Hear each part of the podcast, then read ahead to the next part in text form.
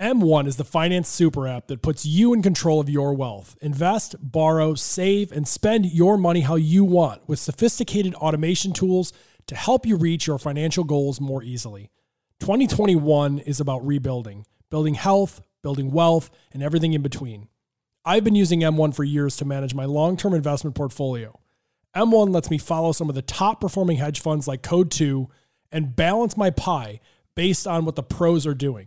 It's truly my favorite investing app in the world. Go to m1finance.com slash Kitun to get started today and earn $30 to invest after you fund your account. Terms and conditions apply. M1, yours to build.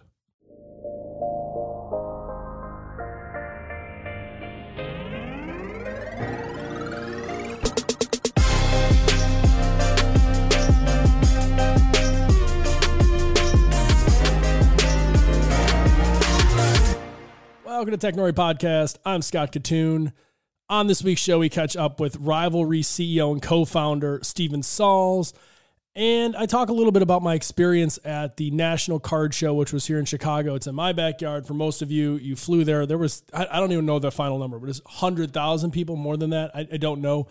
At at one point, it's pretty much everyone who wasn't at Lolla. That's that's kind of what it was. Um, we talked to a lot of guests on this show at the event. Uh, Mike Gioseffi and the Sports Card Nonsense Group had a couple boosts there. Darren Rovell had a couple boosts there. Darren was flinging some like A plus plus tickets and collectibles. I think he said he sold a Hulk Hogan ticket for WrestleMania. Um, he's got everything. So like I don't even know what he looks for anymore. The rest of the experience was sort of eye opening.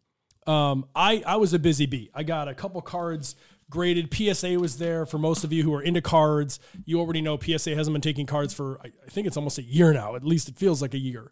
Um, and they had no word as to whether or not they're going to get back to taking cards to grade anytime soon. So hold your breath on that. If you did go to National, they were charging $250 minimum to grade a card, which was basically stating that the cards you're going to get graded need to be worth like $4,000 or more, which isn't obscene when you figure that most of the people who are getting graded for the national event are probably selling premium cards. But if you're a person who gets in a hurry and just didn't want to dick around with it, you paid the 250 and you got your card graded. I had some success in that line. I got my Shohei Ohtani comeback PSA 10. I had my draft day trio rookie Wade, James, and Melo come back PSA 9. I was kind of hoping for a 10, but a 9 is still sweet. That card trades at almost 10,000 bucks even as a 9. And I'm a big believer in Donovan Mitchell from the Jazz. So I had him come back.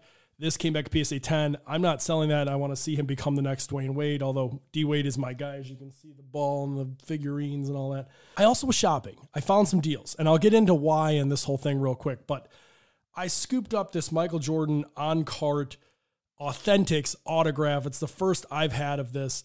I'm a huge MJ fan, obviously from Chicago, but I just never really could like afford it or buy it. And I saw it uh, get traded as part of another deal. And the dealer, in my opinion, just didn't like he knew what he had, but he didn't really know. And he was just kind of at the end of the show, like, I don't really want to bring more inventory home with me. So I scooped this up for a pretty sweet deal. I'm hoping to flip that pretty much immediately. Speaking of picking up scoops and flipping immediately, this is how I'm going to segue into this conversation of why so many tech people are starting to get fascinated with cards. Uh, we can talk about NFTs and collectibles and retail investors, uh, you know, using Robinhood and other things, and that's part of it. Uh, but there's something else there, and I'll get to that. So speaking of that, I'm not a soccer guy. Shout out to my guy Tony Scheffler, who is. He's the one who mentioned this player, which I now am following. Um, he's actually going to come on this show in the very near future. We might spin off some segments talking about cards, but I picked this up. And if you're watching this, he's a stud. I know that. I think the card is an interesting card that has a pretty low pop in 10. It's a hyper prism. And I there's another prism that's not the hyper, it's not the high end card. And trades for like 800 bucks, give or take. This thing, I've seen it go from 2000 to 5000, like literally all over the place. And I happened to be walking through one of the booths and saw this card floating on the bottom corner of a guy's showcase. Everything else in his showcase were like Mickey Mantle, not the like primo rookie card, but like just a lot of older baseball cards and on card autos for baseball, no soccer. The only reason I stopped and asked was because I thought this card is out of place. And I don't know if he took it in a trade or how it came down, but I firmly believe that this guy didn't know shit about it and didn't have any idea what it looked for, what it was priced at. And I think he did a quick look up on eBay, did not type in hyper. I think he thought it was the regular prism and he priced it at 850. Like at the end of the day. I scooped this shit up because I was like, I am positive. I did a quick, I went to alt, took a picture of the card, came back priced at like 1600. And I was like, you know what? I think I'm going to scoop this up. And even though I don't know anything about soccer, I'm just going to make a roll with it. And I'm on eBay right now and I'm posting this and I legit think I'm going to double my money on this card alone, which goes to my greater point. What I learned talking to a lot of the old dealers at National was that they use sort of the same math that they've always used.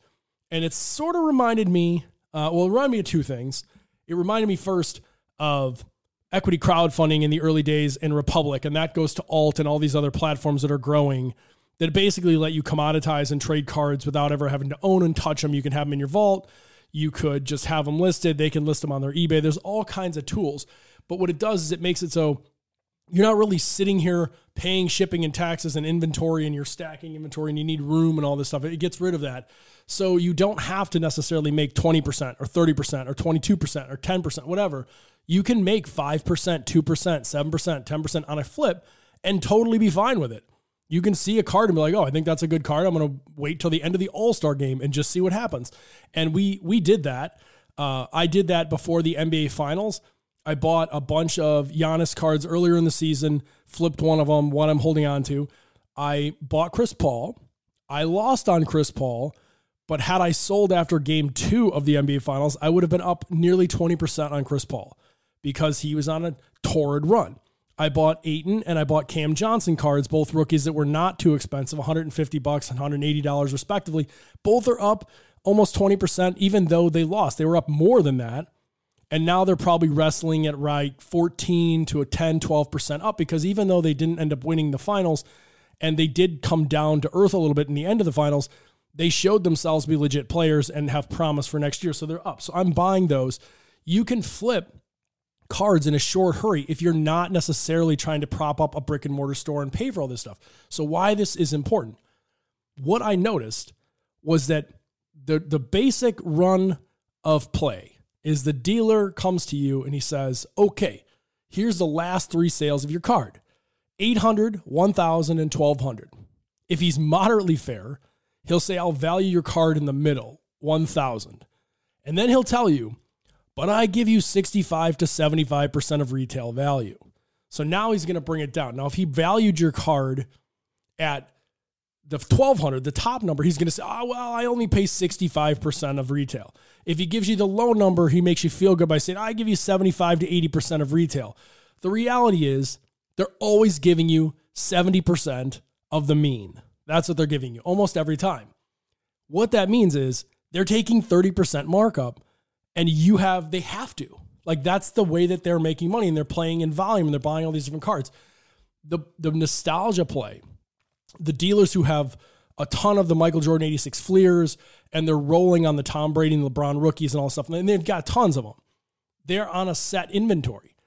Once they sell out of those cards, I think they're fucked because platforms like Alt, and you're seeing already PSA is restocking everything, PE firms are buying all the grading places, Goldin Auctions, PWCC, everyone is investing in tech platforms, and obviously the behemoth is eBay. You're seeing two things. You're seeing the card makers get away from just having like six rookie cards that are base and they're making cards like I think I showed you the first one here. So they're, they're taking cards like this Shohei and they're basically saying, okay, this is a one of 35. We're going to do a one of one, a one of five, a one of 10, a one of 17, a one of 35, one of 50, one of 100, one of 1,000. And it's the same card, and some are autographed and some are not. And there's some debate as to who's controlling the population of the 10s. My, my gut is that PSA is a little bit making sure not too many tens are flooding the market and there's a little game being played. But beside the point, a lot of these dealers who are resting on just a smash and grab volume, the only way that they can compete is by getting the prices that are preferred buying boxes out of the back of the truck. And if they're not able to do that, then they're playing the same game the rest of us are. And the problem is that those of us who are using tech platforms and don't necessarily need to mark the card up by 30%. We're literally just being like, okay, I think this card and this card are going to go up two to five, seven, eight percent. I'm going to buy it. I'm not going to pay taxes on the sales tax because I'm going to ship it directly to Alt. They're going to vault it, immediately list the card, and it's a for sale immediately at whatever price point I want or best offer. And at any given time, I'm flipping these cards without ever worrying. I never even touched them. I never had to worry about it. Alt took care of it, and I paid nominal fees, five dollars for some people uh, to vault a card. It might be a, a sales fee or shipping, the same stuff you'd pay anyway. And so all of a sudden I am basically buying retail on Robinhood as opposed to calling a broker and paying trading fees. Do you follow me? It used to be when you traded, you would have to go and call a broker, you'd pay a trade fee for every single thing. And now you don't. You can go on Robinhood and you can just go direct. You can buy ETFs and fractional shares. You're starting to see that come out in cards. You can buy fractional ownership. Not a big fan of that, but nonetheless, you're basically breaking apart the system. And I think what you're seeing all these tech companies and, and venture bucks seeing is a ridiculous amount of margin that is sucking up all of the money that these dealers are living on. And in reality, if you wanted to be a solopreneur in this and you had a way of getting the best prices on boxes and could pull directly from the pack, and the rest of your time you're hoarding on cards that are like early prospects you think are going to be great, and you get them graded, eh, or you bought them graded if you wanted to pay the premium for it, and you just held them in your vault and you were for sale at all times, you literally could turn a decent interest, a decent return on your money all year long. I basically put $30,000 in cards and I'm going somewhere between 1% and 300%. Like the one of the reasons this is kind of a challenge is that the Shohei has now it's my card was the first one PSA graded. And they gave it a 10. There's no comps. The price on that card could be 25,000, 35,000, it could be 5,000. So I have to go on an auction. I paid 950 for the card before the season because I thought Shohei was a freak, and it turns out he is. But he's also had an epic season, so I don't know how much higher his value is. So I want to dump the card now, but I, I don't have the clout or power, right? I don't know who to call and do this. So I'm going to auction. I'm going to list it on Vault. I'm going to put it up for auction, put it up on eBay, set a price, and see what comes back to me. And I'm going to make 3,000% on the card, 2,000, 1,000, somewhere in the thousand. Worst case, probably 500% return on that card. That allows me to fuck up a lot along the way because it's a big number. So then I'm, I'm buying on cards like LeBron and legends that aren't going to go down, Jordans that aren't going to go down. At worst, I break even, but it didn't cost me anything to break even. The money just sat there. So now think of it like crypto and your Robinhood account. There are some trades you're making along the way, and there's a long play. If I think of it like a startup, I'm buying a prospect, and four or five years later, Fernando Tatis becomes a stud and I sell his card I bought for 130 for 1300 and that's a great flip for me, but I never touched it. I didn't have to do anything. And I think that attraction is a combination of new entrants seeing the fun and the coolness and the nostalgia and the feeling of touching these wax cards and these slabs, which look amazing, but also the fun and the money making of a platform that enables anyone to do trades at any time and never have to deal with the paperwork. And so I think that this market is going to fucking explode because it's a new asset class that previously was not very liquid. If it was liquid, it cost a bunch of money. You know, maybe it's 5%, 3% on eBay. You're probably impatient. You're buying it as a buy it now on eBay. So you're overpaying for the price because there's not a lot of the cards available or listed you're looking for. Then you're paying shipping. Then you're paying sales tax. Then you're holding the card. And it just becomes too much of a pain in the ass. It becomes a hobby, which is why it's called the hobby. But I think it's going to get changed. It's going to be called the hobby that makes a shit ton of money because it's no longer just a game of waiting. Now you can literally have instant liquidity. And I am holding a not insignificant amount, 30 plus thousand dollars in just cost basis, like money I've put in. There's probably 50,000 plus dollars sitting in here that have just, you know, basically, uh, you know, you know, went up. They inflated in price over time for various reasons. And I can sell it when I want to. And I think when you look at the way that everything is going, you're going to see a lot of these mom and pop shops that if they're really in it for margin and business and buying volume, I think they're going to start to struggle because why would I go to you when I know I'm going to take a 30% haircut because that's the only way you make money when I can go direct and I can get the full value or like damn near the full value of instant market. As the market matures, you're seeing products like Card Ladder, and, and there's a handful of other ones that are apps that basically are telling you real time markets. So if I open up Card Ladder right now on my phone, it's going to tell me the top 10 movers up, the top 10 movers down in the last day. The total market value right now, it's like $4.7 billion. There'll be thousands and thousands and thousands of cards that were added today. You can look up the price and what they were last sold for. And you can see the best 90 day performers. Like these are cards that over the last 90 days went up the most. You don't have to be a genius. If you're a sports fan and you have any inclination of what's going on, you're watching the White Sox and you're like, like I did, you look at Luis Robert and Eloy Jimenez and you're like, they got hurt. They were studs. The Sox, if they end up getting to the playoffs and winning the World Series, which I think that they are, then they'll be back by the time they go to the series and their cards are going to skyrocket. So as soon as they got hurt, I went and bought up all their cards. And guess what? I paid $450 for a limited, I think it's an SP one of 25 signed Eloy Jimenez card. And it's worth over a $1,000 right now. And he basically hasn't even suited up again. So as soon as he does, they come back. The Sox get blistering hot in the playoffs and win the World Series. I could see that card trading for $2,000, maybe more. And he might be a card that you hold for even longer. I'm not sure. But the point is, you don't have to be a genius. You just have to kind of know your sports and understand math. And if you can fractional math, the tools are out there. And that's what I'm most excited about. Now, switching gears to the show, this is not uh, a coincidence, obviously. I had the CEO, Steven Salz of Rivalry, which is a sports book for esports. And if you listen to my show, you know that I love gambling and I love any action I can get it on.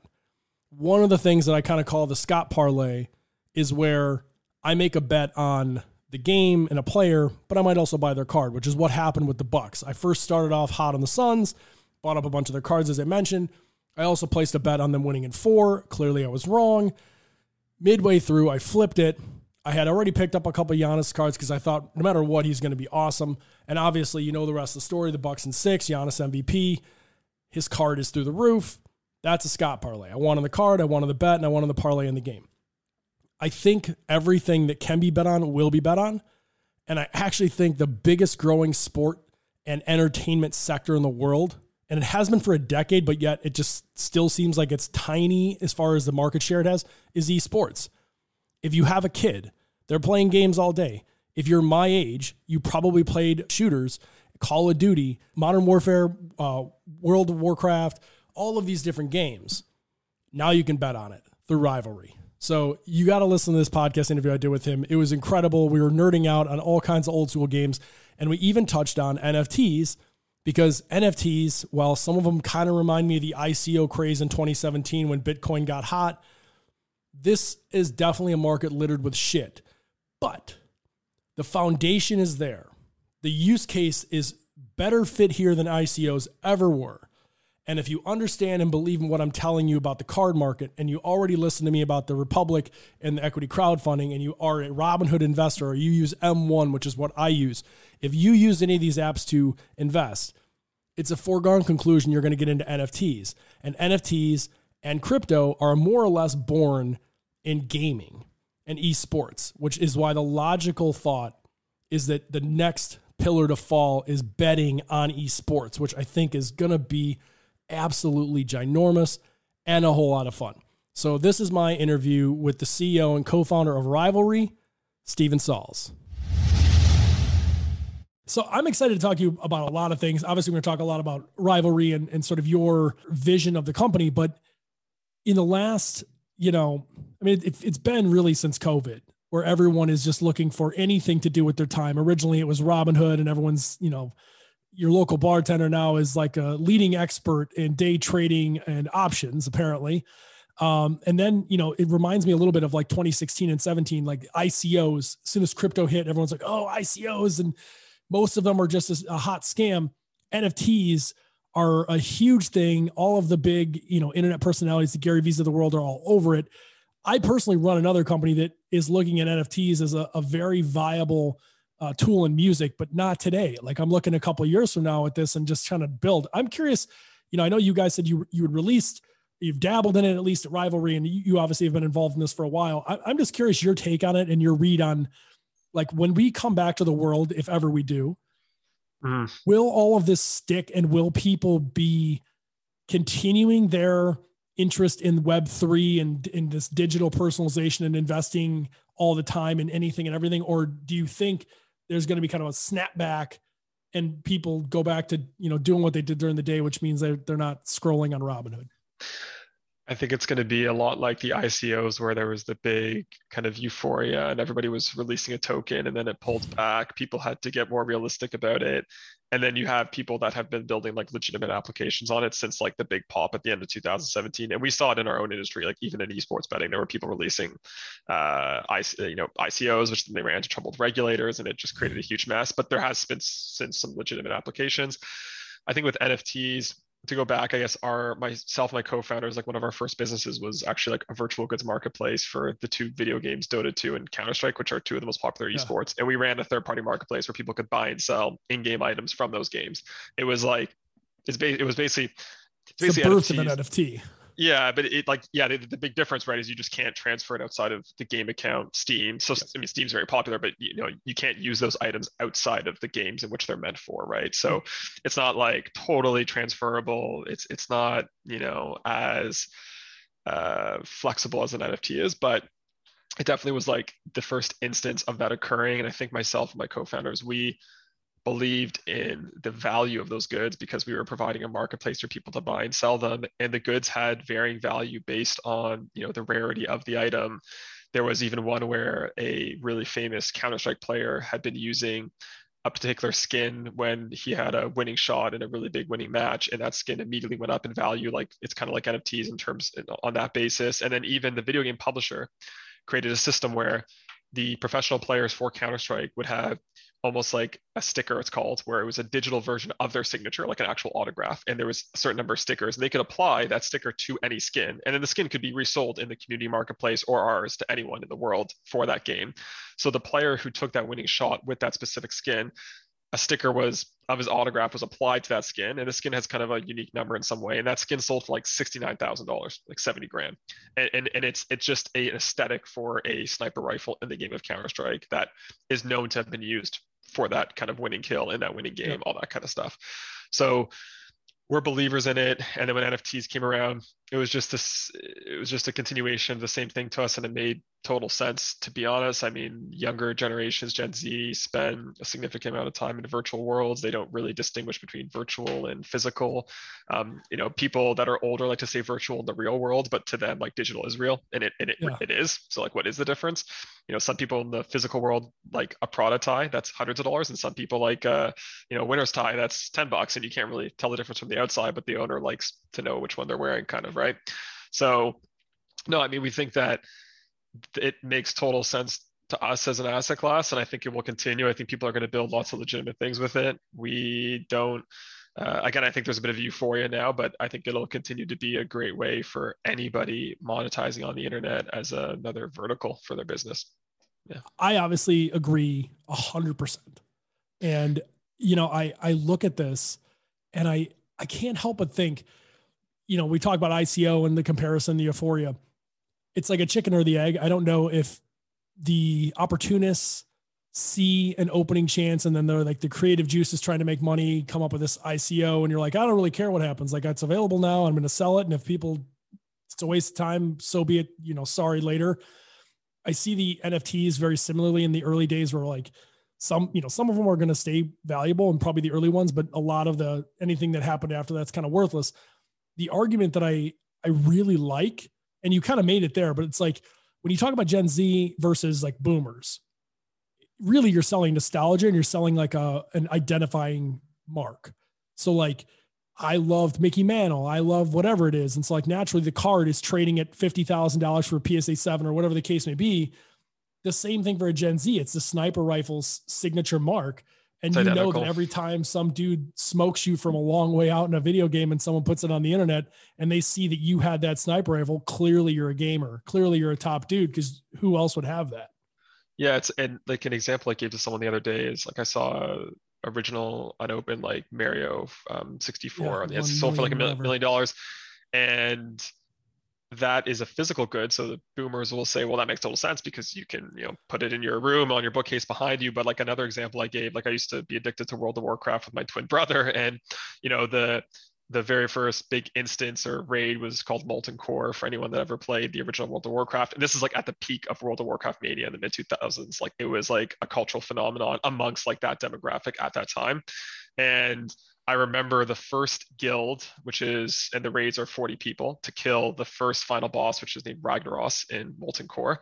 Um, it when it, it went viral at a time when there was no social media. This is like 2005, 2006, but yeah. it went viral in the way that it could, like forums, everything, like on BattleNet, everyone went crazy, and, and even YouTube videos. Like I remember seeing it, like people were like drooling over it, and at the time, like it was that equivalent version of viral. And I say to people now, like if Blizzard had I'm not sure if the publishers will ever do NFTs, but if Blizzard had a way to kind of tokenize that moment where the first 40 players that got the first kill on the first server ever globally received like an original token, like first Ragnaros kill ever, uh, that is like a historical moment in time, similar to the to the mantle card that you mentioned, yep. where those tokens today, and I'm of that generation, I'm older now, I have money. I know people, including myself, who would spend a lot of money uh, and would love to own one of those original 40 tokens uh, memorializing the first kill of that boss because it was like a zeitgeist moment like in our childhood. Yep. so uh, i don't think there's any difference really between the two to be honest. I don't either. I don't either. And that's why i think the market is you know uh, we uh, literally just before we did this pod i was on a board meeting call and we were talking about nfts and music and just like how we're going to do things. And one of the things that stood out to me was like let the craze happen. There's no there's nothing wrong like who cares? More is better. It gives you time to build technology that's strong, to develop all the things you need for the long haul and, and play the long game. As you kind of mentioned, people who've been building on the technology for a long time. After the ICO craze ended, there's still a handful of people out there utilizing the tools in a very effective manner. And you're just one of them. You just saw the vision longer and you didn't sell short, if that makes sense. Yeah, and I saw there was an artist. Um, try, I tried to pull it up like I'm probably going to butcher it. I don't know if it's BLAU or 3LAU, but did a uh, uh, they did a 11.6 million NFT drop for their new album, right? So I think that's it. The thing that excites me more about NFTs, I'd say, would be less the artwork, even though I'm sure there's a market for that, but less yep. the artwork, but more like the tokenization of like moments in time that are memorable to a specific community or even a large mainstream community, and tokenizing that in some way uh, is absolutely going to have value in a let's say a web 3.0 environment. Like people want to say no that question. they oh, like kind of own that piece of history or own that building block however you want to look at it. I, I, there's no question and i think you know going to the creator this actually opens up a lot of opportunity from a monetization standpoint that doesn't exist today that like yeah i'm signed by a label or if you want to go into gaming and esports it's like yeah i'm part of a clan or whatever we split money. There are still certain things that you do personally that they don't own and like you didn't create it under the context of a contract or whatever agreement you had. This is something that I did on my own that I'm I'm free to, and you can create a one of one that was made for you, Stephen. Uh, I made this for you. It's not something commercial, but then it becomes commercial, and we both kind of co-own it, and it was all facilitated because of something that took place on the internet, and that opens up this door, I think, for creators to use their skill sets in a way you know, like I think one of the it's funny, like we I promise we'll get to rivalry, but this is just like one of those things where when you you talk about ICOs, you talk about NFTs. The worst thing that could have happened was when people started talking about it like, oh, it's a GIF. It's a GIF for money. It's an it's a it's a meme for sale. And it's like you really missed it. Like that's not what it is. It's not just like me making money every time someone shares my meme. There's so much more to it. And I, I think people maybe uh, didn't yeah, I, I, think you can break anything down to its bare components and make it seem meaningless. Like I'll give an example. Uh, my dad is really into watches. I am sorry, dad. I, I don't really care. I'm not really into it. And you know, for me, a watch is just something that tells time. Like I don't care. Like a Rolex watch worth thousands of dollars just because. But the, the gear co- works for 48 hours, even though I'm not the, wearing it. The the collectible community of watches, like I just need a thing that tells me what time of day it is, or I don't even wear a watch at all. Like like I, I could get a watch for five dollars. Like they both serve the same function. Like what's the difference between a Rolex and a you know a buck a watch I'm getting from a Lucky Charms box, they both will tell me the time. Like, like so the value to me is the same. But obviously to the watch community, there is like something specific about the materials or I don't fucking know. I mean, there, there there's yeah. a reason why certain watches are worth more than others. I don't know. Hmm. Like I'm not part of that community. To me, a watch just tells time. So it I would never spend that kind of money on it ever. It's meaningless to me. It's a great analogy. So normally on the pod, I would sit here and I would ask you all kinds of stories about yourself and like what was your upbringing and how did you go on to to build rivalry. In this particular case, you just answered all those things by telling me about NFTs and your time at World of Warcraft with your twin brother. Yeah. Um, let's let's talk about what you do, what Rivalry does, and then let's kind of go backwards in time to figure out like how you kind of decided it was time to build this and it was needed, and then let's get into like where it's going and how you think it impacts kind of the future. Sure. Rivalry, very simply, is a esports focused sports book. We're licensed globally. So we have uh, one of these kind of offshore major licenses in a place called the Isle of Man. Any major sports book like Bet365, Betway, the household names are typically licensed in either their, their foundation license is either the Isle of Man, Malta, or Gibraltar. These are like the blue chip kind of more gold standard. There's obviously yep. shadier ones, but those are considered to be like the very kind of blue chip ones. So we're based out of Canada. We have an Isle of Man license. We recently got a license in Australia. So that's a country specific license. And then we're going for more and more country licenses. Ontario, so the province, largest province in Canada, is about to license. We're obviously being based there, are going to be going for that. So yeah, we're a esports focused sports book. As a result of that, the demographic that uses our product is under the age of 30. The average sports bettor typically is like early to mid 30s and up. So we're at least a one to two generation difference.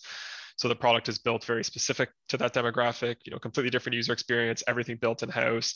The brand is very like meme ship posty kind of in the moment of the internet. And that's like the way that we like to do it. So we run 20 plus social media properties from a measured monthly engagement perspective. The engagement into Rivalry Monthly exceeds every other esports betting brand, and I think in fact exceeds every other sports brand other than Barstool. Because I mean, we're probably never going to catch up to that, but yeah, we're a highly engaged brand, and that's generated a lot of kind of brand equity for us, helpful for acquisition, all that kind of stuff. What what are typical bets for esports? Same as a sports bet. So the way we've described it always is if you abstract the word esports or gaming from it, it's just sports betting. Like all it is is you're just betting on two teams playing each other in a thing that you like. It's as simple as yep. that. If, if you're watching football, you're betting on two teams play each other in a thing that you like. If you're watching Counter Strike, a shooting game, you're watching two teams play each other in a thing that you like. So the difference obviously is one is a five versus five shooting game, one is a bunch of guys on a on a football field, but with esports, the bet types are the same, and even the percentage of bets we see pre-match versus in play is also the same as sports betting. So a typical pre-match bet for esports is the same as sports, like winner, you know, which team's going to win, A or B. Yep. It can be, you know, over under on goals, handicaps, all that kind of stuff exists in esports. And then the in-play betting is specific to the game. So the most popular shooting game that's bet on is, is Counter Strike or CS:GO. The first round is the pistol round. So the way the game works is you have economy or money, and then as you win more rounds, you get more money to buy more weapons and grenades and things like this that increase your odds of winning, hopefully. But the first round, everyone starts with the same money and they just have pistols. So you can actually bet on like who's going to win the pistol round. And then, you know, as the game progresses, you know, is a specific player or a specific team, you know, uh, going to get like a 5-0 as in like none of the players are going to die and or whatever it may be. And like there's lots of these or like a knife kill, you know, like you can yeah. bet on all these like really specific things. The Giannis scores 50 points. Same. Thing. Yeah. Same thing. Yeah. Over unders, so, handicaps, everything. This like to me, this is such a no brainer and like esports, honestly, might be a more interesting and more entertaining betting experience and even the games. You're just so far removed from games. And I think a lot of like, and obviously we'll get into the handicapping of this, but like handicapping in professional sports, particularly if you want to get into like college football, it's a waste. Like it's not entertaining. It's chalk most of the time. And there's not a lot of in-game bets that are other than like the typical prop and like Super Bowl props, I guess would be the closest thing um, to like a gaming experience where there's so many different elements. I guess the first question is how do you guys handicap? Like, how do you set up like what should be odds on for who should win and and versus like I, am assuming at the end of the day it is no different than players. It's just the way that players are handicapped is just so uh, analog versus this being so digital. There's so many different facets to what could change. Yeah, so the point on no brainer, I think I'll dwell on for like two seconds, and it ties to the NFT conversation, yeah. World World Warcraft, everything. So anyone that's into NFTs or any of these things should also as well think esports and let's say esports betting or anything around it is a no-brainer. Because to us the way that we've always described it is like esports is just esports is a sport of the internet. You know crypto is the currency of the internet. Nfts are an asset class of the internet. Like this is just like this is the internet sport. It's as yep. simple as that to us. So if you think those things are inevitable this as well to us is completely inevitable and it, and it yep. has been if you look at the growth so to answer your question on the handicapping though, so like sports betting, all the biggest third party odds providers are the ones who will trade and handicap and do everything for esports. So unless you're a top 10, 20 sports book and you got a thousand plus employees, which not many do, it is unlikely you're going to do your odds in house just because like there's no edge yeah. to it. It's fairly commoditized. I mean, you know, all the odds kind of trend around each other. Like nobody wants to be, you know, too mispriced from the market because then you're going to have customers that are sensitive to it and you never want to be exposed to that. So the two biggest odds providers in the world are Sportradar and Bet Genius. I think one of them went public, or both of them are maybe going public in the US. Yep. And they do the most odds in trading for traditional sports, and they also do the most for esports. And then the publishers sell data rights, the same as like you know uh, the NFL and tennis and everyone, they sell data rights to odds providers. The large video game publishers sell data rights for their esports to the odds providers. So it like mechanically fundamentally is the same thing. So we don't trade it in house because again, we don't have the resource and there's no real reason for us to do it in house. So yeah, the same people that handicap tennis are doing esports at the large odds providers. They sell feeds, odds feeds to everybody, and that's it. This to me, you said this is a no brainer if you believe in sort of the digital anything. And I mean, honestly, I was talking about this in 2016 or 17, just like sitting there, like, why are we not betting on this? We, I mean, we are among friends in a small room, but like, why, why I, I almost think that this will be the draw that will get a lot of the people. Obviously, the kids are always going to be playing games and they're going to grow into this, but the call it 35 to let's just say 50 because cut it off at people get old and they can't even see. So we'll cut them out. But like 35 to 50 range, it's the action that draws them into even the sports at this point. It's more it's more about the risk than it is even watching the baseball game. Like who's going to watch a Braves game on a Tuesday night? Like nobody cares. But they bet on it, so they do. This I think is a tool that will enable year-round betting, particularly in games and things as you start to get out of just shooters and into like games that people would probably have not been watching esports, but now they look at it as a new avenue. And then of course they'll get hooked. Cause I, I don't know anyone who's watched competitive esports and not gotten hooked. It's just really hard to get them to watch it the first time. Sure. I think so. Yeah. Esports is just a generational inevitability along with a lot yeah. of other trends. For bringing, let's say, a older demographic into esports betting, there are definitely games that are more uh, friendly to people that have not watched it before. Like the shooting games are definitely just mechanically a lot simpler, more friendly, slower, slower paced, etc. But definitely, I mean, anyone who spent time around somebody under the age of 20, you know, to get them to sit and watch a Braves game on a Tuesday would be almost impossible. I mean, if you maybe put a like they're going to be on their phone and their computer at the same time, and maybe watching the game with like less than five percent of their attention span, that's like the most they could probably muster.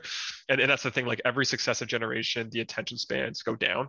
So the good thing about esports, the beauty of esports, is the average number of data points on the screen at any given point in time for major esports is like 40 to 50 data points, right? If you look at a traditional sports game, it's like eight. It's like the score is the time, you know, if there's any penalties or anything like that, and maybe one other data point. If you're you know 21 years old and you're you've been interfaced with the internet your entire life your attention span is not that of a 40 year old and you need like that level of engagement and stimulus. So it's not only like the 40 to 50 data points like the, the health of like each individual player's health kills utility like powers the, the time of the game like the, the maps in the corner. There's like a million things going on at the same time. And then just like the speed and the pace of the game just kind of matches like that expectation and then yeah if you pair that with a with a betting product and it's designed in such a way that feels consistent with the thing that they're watching then it's a highly engaging user experience for sure. So when you look at this and like sort of the future of where everything is going from a consumption standpoint you just like mainstream esports it's obviously growing. It feels like every day it's like 100% growth but it has been for almost a decade and yet there's still this sort of clear disposition particularly against like real sports, if you want sure. to call it that. Sure. And I think when you look at, you know, really, to be honest, the I, I'm rambling here, but there's like an actual point. When you look at like live television, the only reason you pay for cable live television now is, is actual sports. Esports to me is straight digital and it has the position where it literally could wipe out cable and live. Like the element isn't even valuable anymore and everything is just straight digital.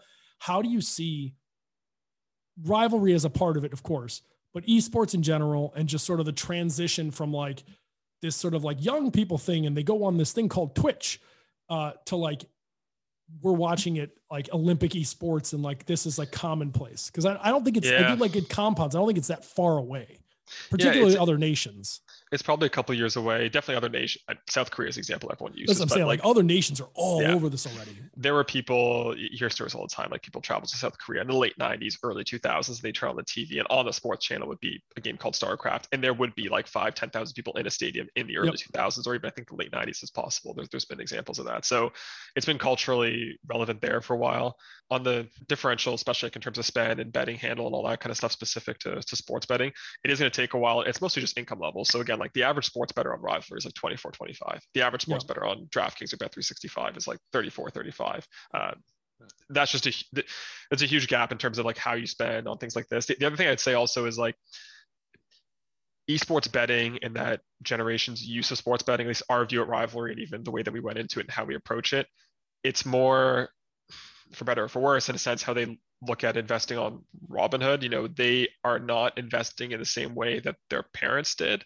And I, I, wouldn't say that it's been gamified by Robinhood, but it's definitely almost like an entertainment product as much as it is like an investment. Totally. Yeah. So like like the reason why people wanted to buy GameStop and AMC was not, I mean, obviously they wanted to make some money, but but a big part of it was like the clout and being part of the community on Reddit and with their Diamond buddies hands. and like being on Everyone TikTok wants to say showing the diamond hands. yeah, and like showing your portfolio on Robinhood on TikTok. I saw a million of those, and like just being part of the whole thing. And and the other the other example I always use is like Pokemon cards.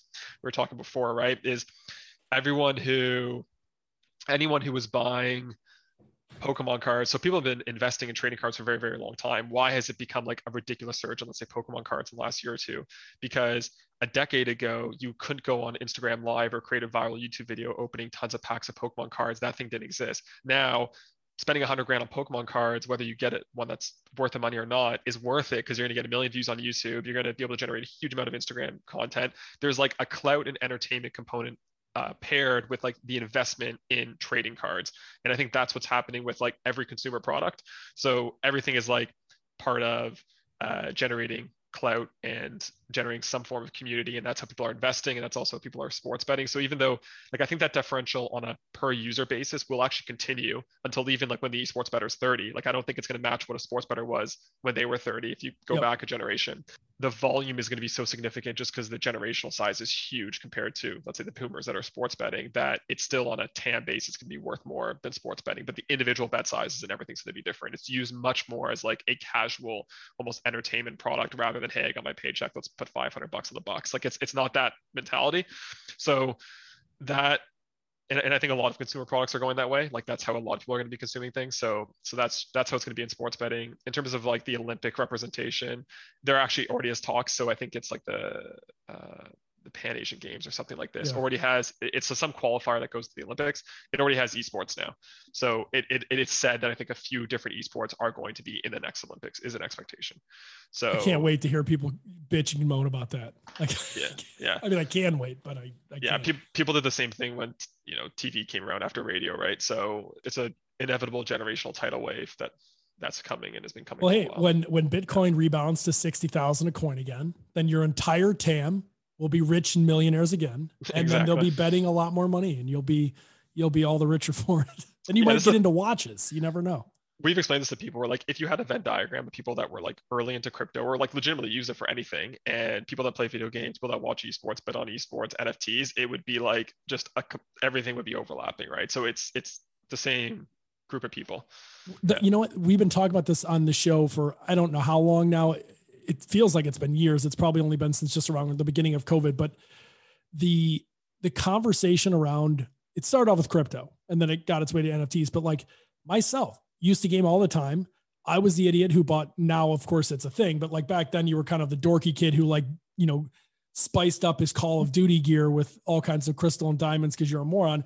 But then also I would go on like Madden. And I would buy the packs to get the legend because I wanted Barry Sanders and da da da da da. That was crypto. That that's all. 100%. that's what, that's what it was.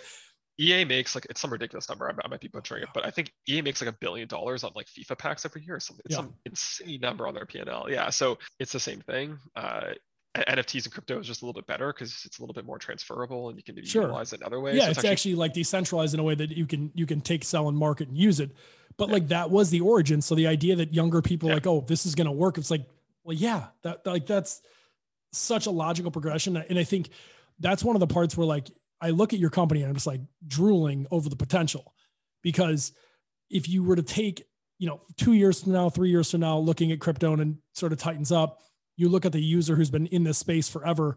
It is such a logical progression that I could buy different packs and tools and gear and swag, whatever you want to call it, in my in-game experience. And I could wager on it. that I could take that money, I could reverse and buy more swag, play, take the money, sell it out, buy it into Bitcoin, trade Bitcoin for some other goofy shit, go on Carta and buy company stock. You know, like your your whole economy is just like all driving out of this one thing.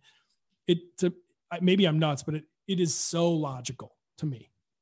yeah, and you can also make the core product free or close to free Yeah. because you can monetize it in so many other ways, which I think is great for for musicians. So uh, as, as an example because I know I know music came up. I, I, saw like a thread. I think it was Chris, Chris Dixon. I think he's an Andreessen Horowitz guy or something. But he, yep. he also compared how the video game publishers figured this out early and talking about NFTs, this exact same relationship. And he's like, they realize if they make the game free, they can actually make more money by monetizing like digital goods and more people are using it, like microtransactions within the game, rather than gating the game with a forty dollar fee and then not charging for anything within it. So, and now this is just being transferred to other industries. So music industry is going to start doing the same thing, and everyone else is going to start doing the same thing, right? So smart, so smart. What do you guys feel like you have to like? You're riding on this kind of rodeo. You've got to hold on tight. What are the the like the the the first sharp turn that's coming that you've got to be ready to capitalize on? Oh, ready to capitalize many sharp on. turns. Yeah. or so, just hold on, you know, whatever. Yeah, it, it's definitely a bit of hold on. I mean, for us specifically, it's just like operational scale. So I mean, our business has been growing at like almost 18 ish, 20% month over month since August of 2018 on average. Uh, every month is a new record month for us. Last month we were up 37%. This month we're up tracking for up another 20%.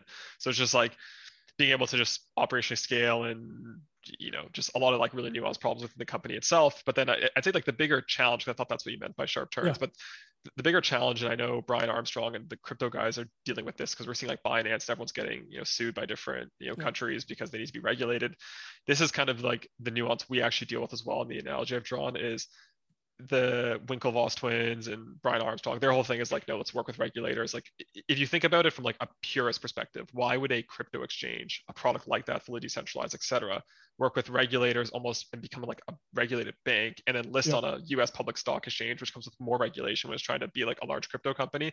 But like, I'm more of a believer, honestly, in that than like complete lawless decentralization. Like, yeah. I, I, I'm a little bit more in that camp because there is a need, there is anyone who's ever been scammed once, which happens in these more decentralized things, knows there is some need for uh, some consumer protection, like uh, just yeah. just a tiny there, bit. There and, always is. Yeah, yeah. So and in gambling, it's the same thing. Like the gam, the way that people get scammed in gambling with these, you know, offshore, completely like decentralized, even crypto betting sites, is you don't have like the most basic thing in the world that every regulator puts in place for sports betting is player funds need to be protected. It's super simple. Like because what ends up happening with with these other guys is they use player funds for marketing spend and for opera operating spend. Like the most basic thing is just put it in a ring fenced account, watched by somebody else that just makes sure that if you go all the players get their balances back. It's like extremely simple.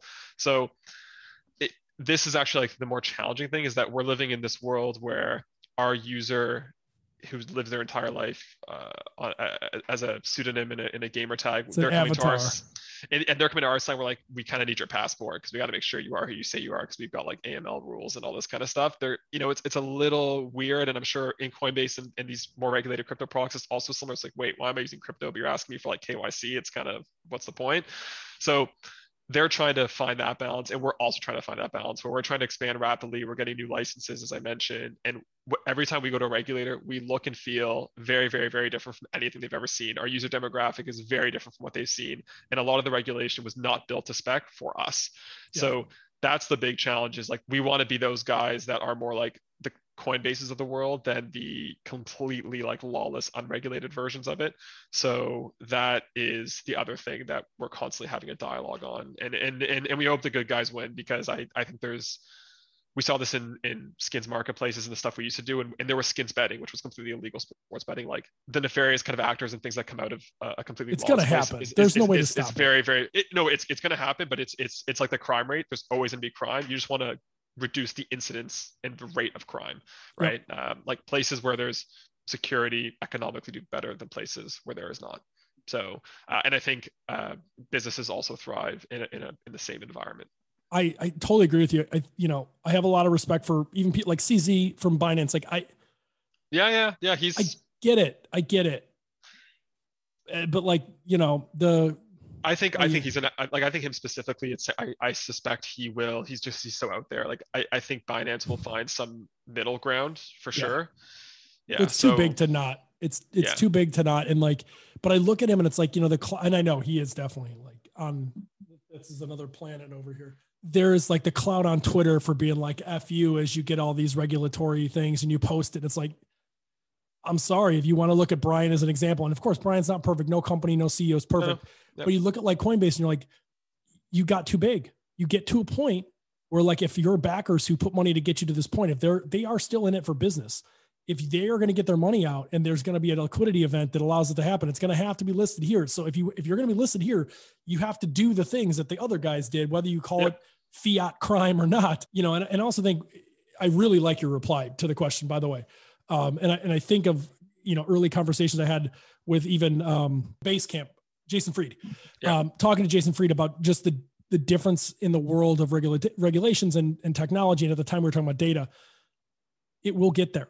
The regulators are always 10 or 15 years behind. There are always billionaire barons who make a shit ton of money because there's no regulation and they just like fly through. And that just happens, but it will have to get there and it will. It's just, you'd rather be on the side of it that's like protecting your customers, but also at the same time, like not being stupid and knowing that like you're going to have to stand in front of the jury if you will yeah like an example i use because a lot of these guys also are, are elon files and, and, yeah. and, a lot of us are but but elon even, even maximus even even even people that even guys like that who, who kind of seem to hate the government yeah. and regulation even he you know pushes for things like AI. You know, he thinks there should be regulation because he knows there needs to be protections and he controls on on certain things. And and then and like let's say Tesla as well. Like, you know, I'm sure he's pissed every country he goes into for Tesla. He's got to deal with like the emission regulators and the, the EV regulators and whoever in each each country he goes into.